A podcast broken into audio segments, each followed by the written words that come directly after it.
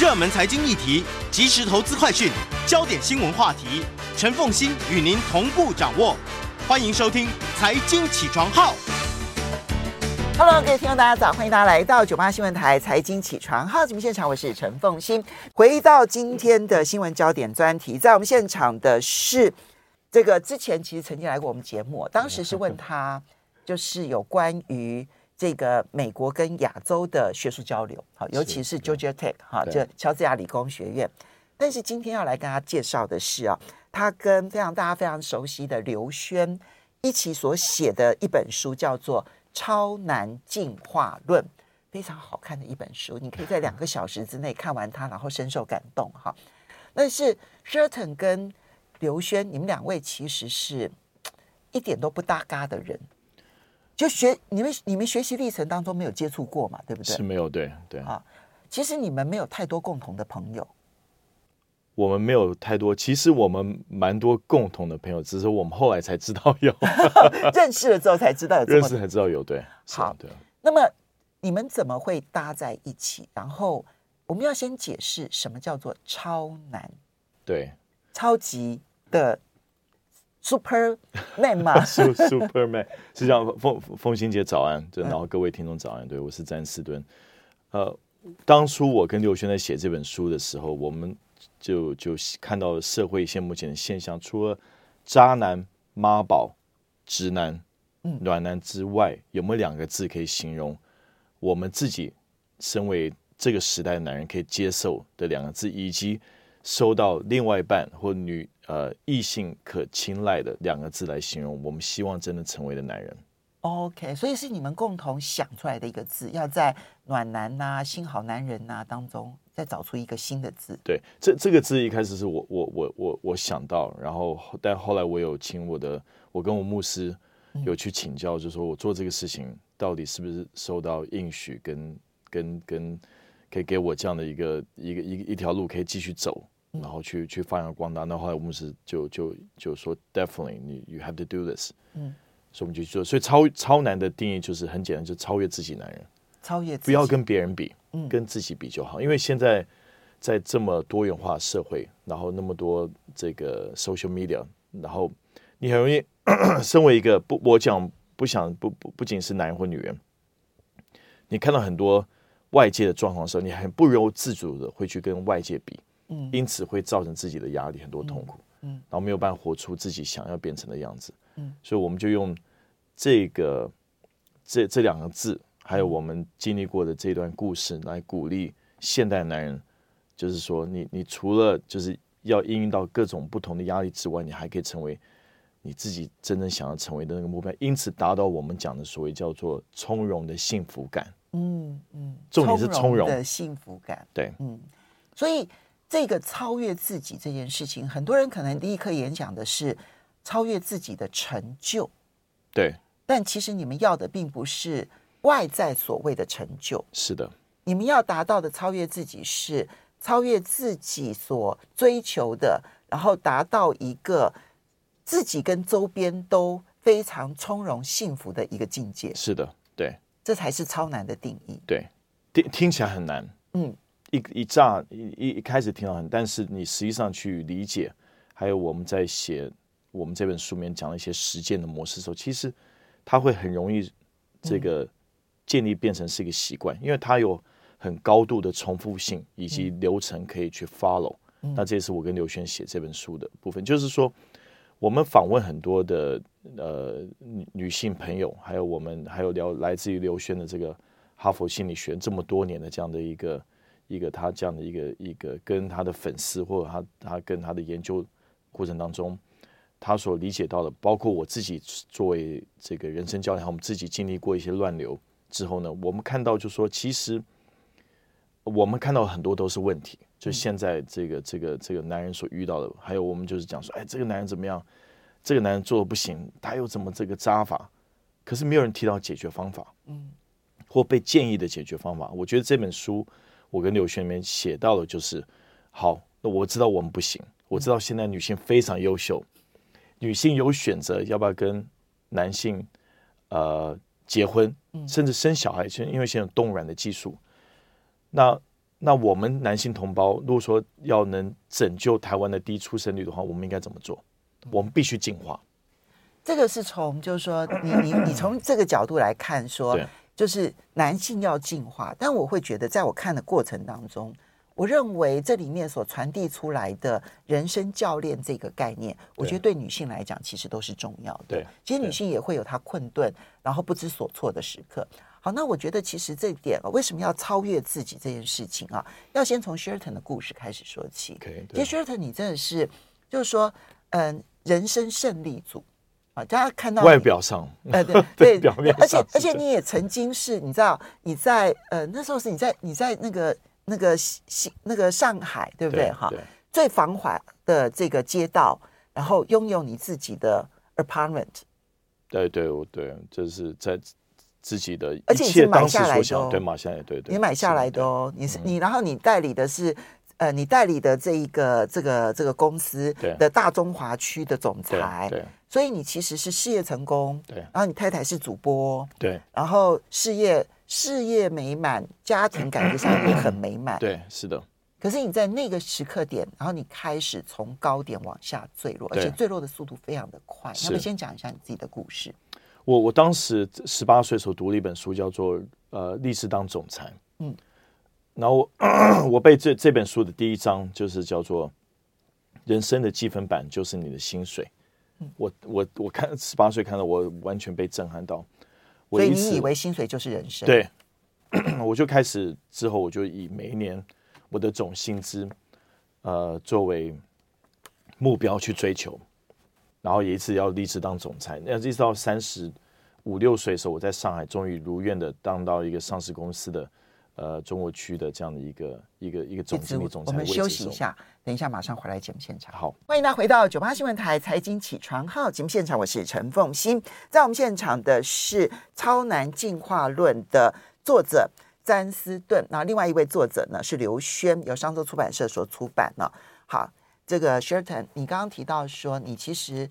从小就觉得薪水就等于人生成功的代表，所以你就追求薪水，你就追求要成为一个总裁。对，其实你在三十五六岁的时候，其实已经做到了。嗯，然后那个时候的当下，你幸福，你快乐吗？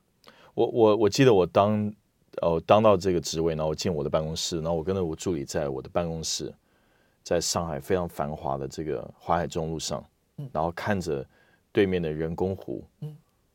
我我那时候心里面我讲说，哎，我达到我心里面应该是喜鹊的，嗯，但我完全没有，嗯，我充满了焦虑跟充满了呃不知所措，嗯，但我不能展现出来，所以因为我已经有了拥有那个总裁的一个态，我必须在我这么多员工面前，我必须要开始有一个领导的风范去去往前走，所以你那时候反而是惶惶不安的，对，嗯，然后我自己也不能，我解释不出来为什么。嗯，因为因为一开始就一连串的这个事件发生，然后我就开始公要先紧急处理公司事情。是我在书里面提到我的第一个章节，就是非常清楚写着。我当时去青岛，其实我们那时候客户是海尔，嗯，然后然后我过去非常冷，冬天，嗯大概零下，我觉得应该负十度或五度左右，然后还没到，因为他们我们要解决他们的软体的一个问题，嗯。所以他们不不付钱，所以我过去其实要把钱要收回来，这个呆账收回来。那他们就先撤，他知道我是新上任的这个总经理总裁，他就吃开完会以后直接就约我在吃饭，在我们这个饭店的对面，就一直灌酒，一直灌酒，一直灌酒。他叫我不能停。嗯，那我就当然很给力的，就是一直喝喝喝到最后。我的同事都看着我，两个同事在看着我，然后最后我是用爬的爬到对对面过去。那时候你喝酒，然后你同事们其实某种程度你觉得他们可能在看你笑话。他在看笑话，还有我觉得他在测试我。你就是你这个人要作为我们的老板，你到底有没有这个能力？结果你这个撑到了，就是离开了那一个餐宴的现场。对，饭店就在对面。对面。可你要走回饭店，对，结果你滑了一跤，旁边没有人要扶你，没有要扶我，对，然后。所以你是爬回去，我是爬回去了。嗯，对，就这种感受，作为我一开始，呃，身为这个这个总经理或者总裁的这个位置的时候，我就感受到说，就算这个样子，其实你还是要靠自己，而且是那种是非常无助的、不知道找任何人可以帮忙，因为所有人都觉得大家都想要看你笑话，嗯、要看你下来。而在这个时候呢，其实你家庭已经出现了很大的裂痕，对，但是你是不去面对的。对，我我我们在这个新书发表会的第一场的时候，我们请到陶晶莹陶子姐来访问，嗯、然后她讲的这句话太经典，我一直用引用她的话来来讲到，就是说超男进化论所写的所有男人的问题。就是总是会归于这两个因素，你可以试看看，一个叫做我们一直维持那无谓的自尊，嗯，第二是我们一直选择逃避，不信你可以试看看，我们所有男人的问题，你去喝酒或者去去做什么，你就可以全部归纳就是这其中一个，自尊加逃避，对，这两个，所以回到你刚刚讲的这个这个，我的我的感受很强烈，是因为。我一直要出差，我一直解决事业，而且我我当下的这个意识是，我一定把家里面给了你最好的物质上的享受跟跟钱。我买了豪宅了，对我让你有花不完的钱，我让你有那么多没有到花不完了，但是就是我让你有那么多服务你的人，对，你到底在不满意什么？对，所以我回到家以后，我我意思就是想，我已经很累了，请你放我一马，让我休息，我已经给你足够了，嗯，但同一时间我也在逃避。我跟我我孩子的妈妈的这这个这个感情，那其实我自己距离很远，我自己没有意识到，但是我觉得我自己心里面已经已经给我这样的一个衡量说，我觉得我做足够了，这应该我已经做到我该做的。这个时候，其实呢，你的小孩的出生，然后确定听障这件事情，嗯，对于你的人生是一个很大的转变。那你做了很重要的一个决定，就是你放弃上海的工作，回到台湾来，因为台湾有更好的治疗。对。然后，但是在协助小孩的过程当中，你选择更逃避跟你太太之间的沟通。对。以至于最后你的婚姻也决裂了。是。所以小孩子你要帮协助他成长，嗯，然后事业暂告一个段落，嗯，要重新出发，嗯，家庭破裂了，嗯哼。在那个时刻点，其实你花了很多的精神要去找出你的一条路，始终不得其法，一直到你碰到了人生教练。所以我就很好奇，人生教练对你来讲到底是怎么一回事？人生教练就我我觉得，如果听众听到人生教练，我我我我可以用的一个最好例子就是重训的私人教练。嗯嗯，就是我们自己以前大家都去健身房，大家都知道运动的重要性，都。都需要去维持。可是你在做去健身房的时候，如果你没有另外一个人去看到你自己无法看到的盲点，比如说你的背啊，你知道健身其实最重要的，其实很全身肌肉的这个背的肌肉其实占很大一部部分。嗯，可是因为我们自己看不到，所以我们不想练。嗯，我就用这个比喻来看人生教练一样，就是我的教练他协助我看到了我的一些盲点，嗯，然后去去面对，让我去面对我不太想去面对一些事情。然后用不同的工具跟方法论来提醒我如何建立正确的目标，然后如何培育正确的行动，然后往前走。你是怎么接触到你的人生教练？而人生教练跟你相处的呃时间有多长？模式是什么？对我，我我接触到是因为我很感谢我父亲的这个邻居，嗯，呃，他们是一对夫夫妻，然后他当时我父亲跟他们在在在过年在寒暄的时候。他看到我父亲虽然身为一个外交官，然后只是就是也是光芒，这个这个这个，他是一个很正面的人，但是他在过年的时候，他竟然不不不由自主掉下眼泪。他问他说为什么发生事？他说我儿子，我不太想讲，但是我儿子经历过很大的困境。嗯，然后他听到说，他说那我我们可不可以来认识他，来协助他？那他们是一对基督徒的夫夫妇，遇到我以后呢，他们就当然就想办法协助我跟我。前期之间的这样的一个协调，但是其实没有任何展进。后来他就这个这个这个夫妻就带我说，我想要去介绍你我一位朋友，他是人生教练。嗯，我觉得你们谈谈应该会对你目前现在你完全没有任何方向，每天活得像一个像像一个僵尸一样，就是这样的一个概念，其实可能会有一些帮助。所以他就引荐我。我记得我第一次跟我的教练 Max 见面的时候，我的眼泪是一直一直一直在在掉。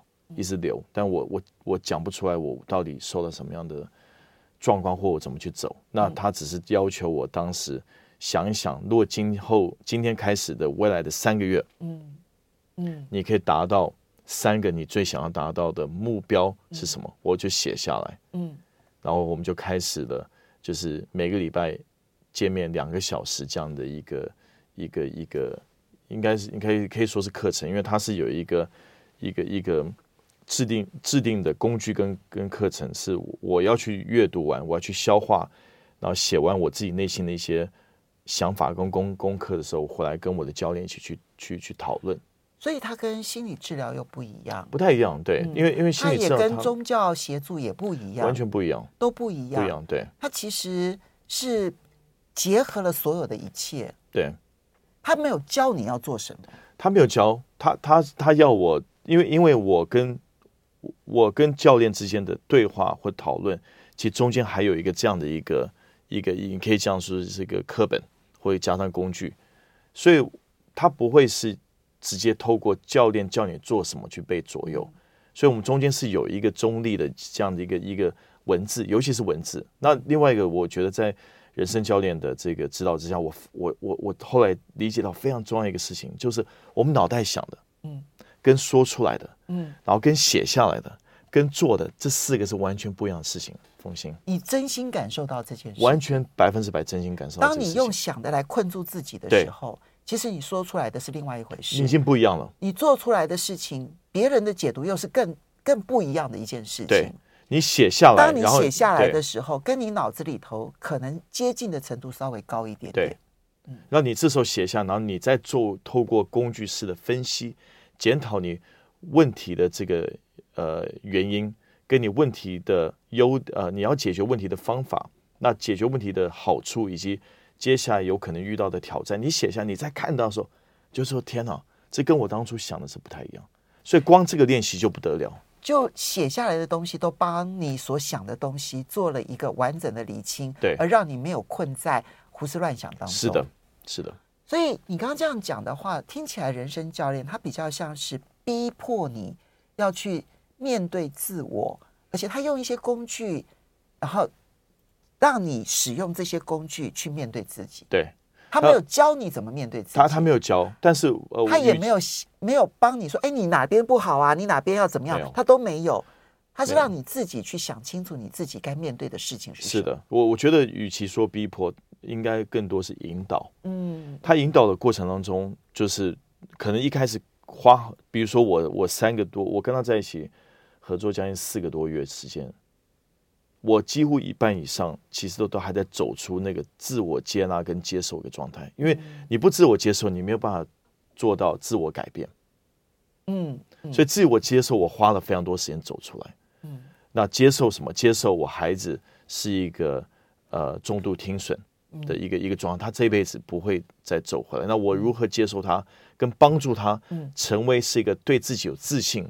跟能跟社会有一起很良性互动，找到自己定义这样的一个爸爸跟儿子之间的互动，这第一个哦，我要接受这个。第二个，我要接受我已经离婚了，嗯，我跟我前妻又非常困难的再回到婚姻的状态。那我现在成为一个单亲爸爸，我怎么去活出接下来我的生活？嗯，那我怎怎么样作为我两个孩子很好的一个榜样？那第三个就是我如何处理我的事业，燃起新的热情。我们稍微休息一下，所以。其实人生教练，然后让我们能够接纳自己，光是这个起步就是一个很棒的起步。欢迎大家回到九八新闻台财经起床号节目现场，我是陈凤欣。那么今天呢，为大家介绍是超男进化论。我觉得其实是让超女也很重要啊。就每一个人可能都在茫茫的人海当中，以以为自己有目标的，或者以为自己没目标的。那么这个时候，其实人生教练都可以帮助自己超越自我。好。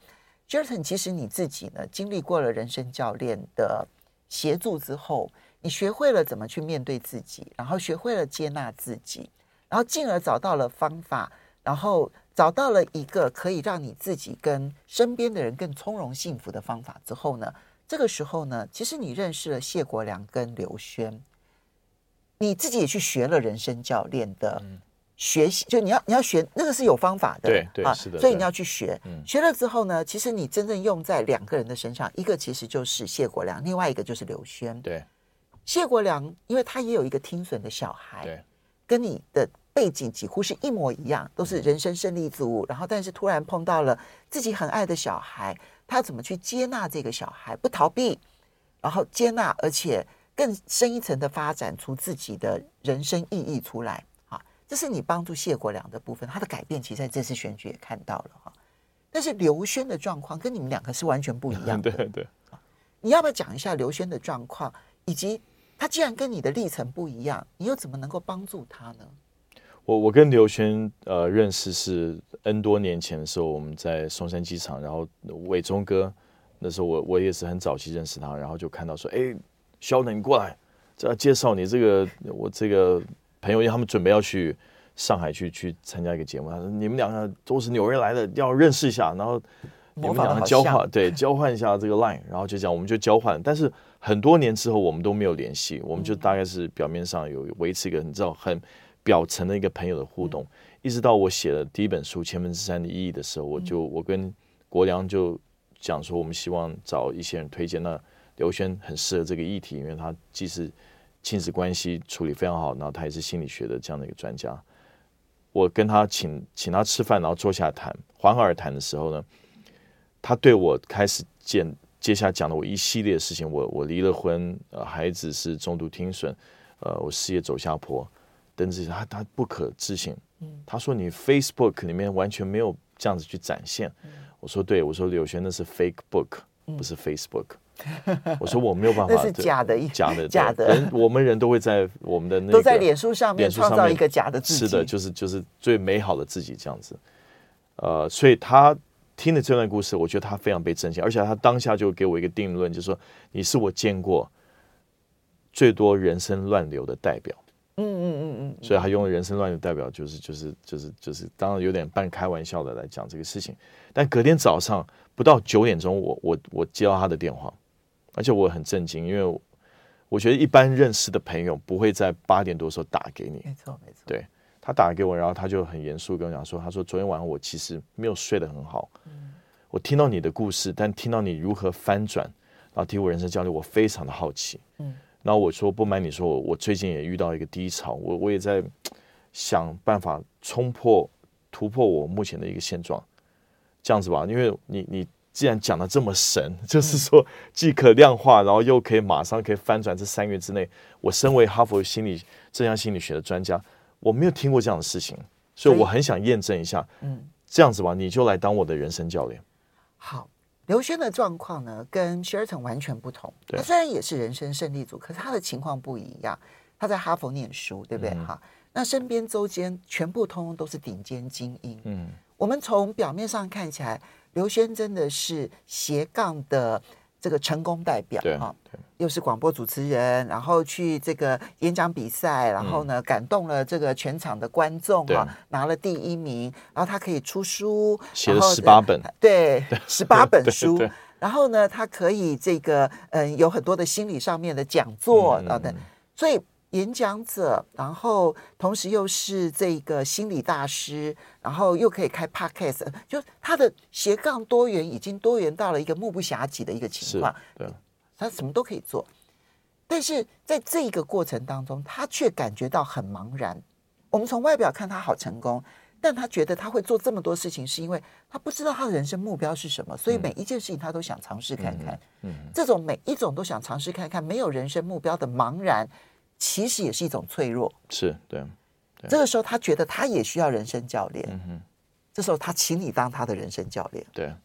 你做了什么？我我觉得他在那个时间点的时候，当书里面有提到，就是说他其实就是有有点茫然。然后呢，但是我觉得我们一样，我们两个每个礼拜见面的两个小时时间，他说他从来没有过说他可以很舒坦的讲出他自己的感受。脆弱面。对他自己的感受，然后各个层面，就是他他的家庭的一个状状态，他的目前事业的一些状态等这些。那我觉得我们也是协助他，其实一样，就是我不是教导他，他已经非常杰出。我我讲的是他已经到达他人生百分之九十的这个一个一个一个状态，但他想要突破到九十五，我在那那个五五分之中，帮他协助他去去提醒他跟。引导他找到他想要去走的下一个阶段，以及解决目前这样一些挑战，找到自己真正想要成为的那个人是一个什么人？是的，对，当你知道你自己想要成为一个什么样的人，然后跟你周边的关系是一个什么样子的关系的时候，嗯、你突然就理清楚你此刻该做什么。对，比如说我们有，我们有，我记得我们有一次，我们花很多时间在重新写出他的个人使命。嗯，他他说他之前有过一个版本，但是后来我们在呃这个事情是大概我们在一半的时候进行，然后疫情又开始爆发，台湾的疫情爆发。他说他有一些新的一些感受，所以他个人使命部分他又做一些修正。嗯，修正完又引发他想做一些新的一些。一些目标跟新的一些模式，然后回头去处理它。我不能讲太细，我书里面有讲到一些比较细节的内容，这样子。那我不，我不便替他发言，他人不在场。有写就留对，我就就就留给书上，就我不剧透。但他说他有办法去面对这些事情的时候，在一一记录下来的时候，他觉得他心里面舒坦很多。那另外一个就是说，他那时候讲到说，他写这本书跟我写书过程当中，他意识到说，他面临到五十岁。他也回头去看了他跟他父亲之间的关系，因为他的父亲跟他父亲的关系，他一直都是在一个，我觉得是某方面是，呃呃，要维持这样的一个很棒的一个父子关系，可是又有很多的一个竞争跟很多的无奈在这里面。那因为他他承诺承受父亲巨大的成功，所以有有一位成功的父亲，人生最大的压力就是我要不要超越他？嗯哼，其实。光是要不要超越他这件事情，就是一个问号。然后第二个是，我恐怕没有机会超越他吧。嗯嗯，我这一辈子都不可能的吧。嗯，我觉得每一个成功的父母，可能都会有让他的孩子有这种压力。对，所以不要不要跟别人比，嗯，跟自己比就好。而且我们写这本书，我们希望是针对，就算你以前是在做服务业、房仲或制造业，或只是一个工厂里面，就是就是这个做事情认真做事情的一个一个。一个一个一个作业员，你都可以成为超越自己的人，超越自己的男人。这里面不管从你自己的身体的关身，跟自己身体的关系，跟家庭的关系，跟事业伙伴的关系，跟这个社会的关系，其实每一个环节它都有方法。是的，身心灵加施舍这六个领域。好的，非常谢谢 Sheraton。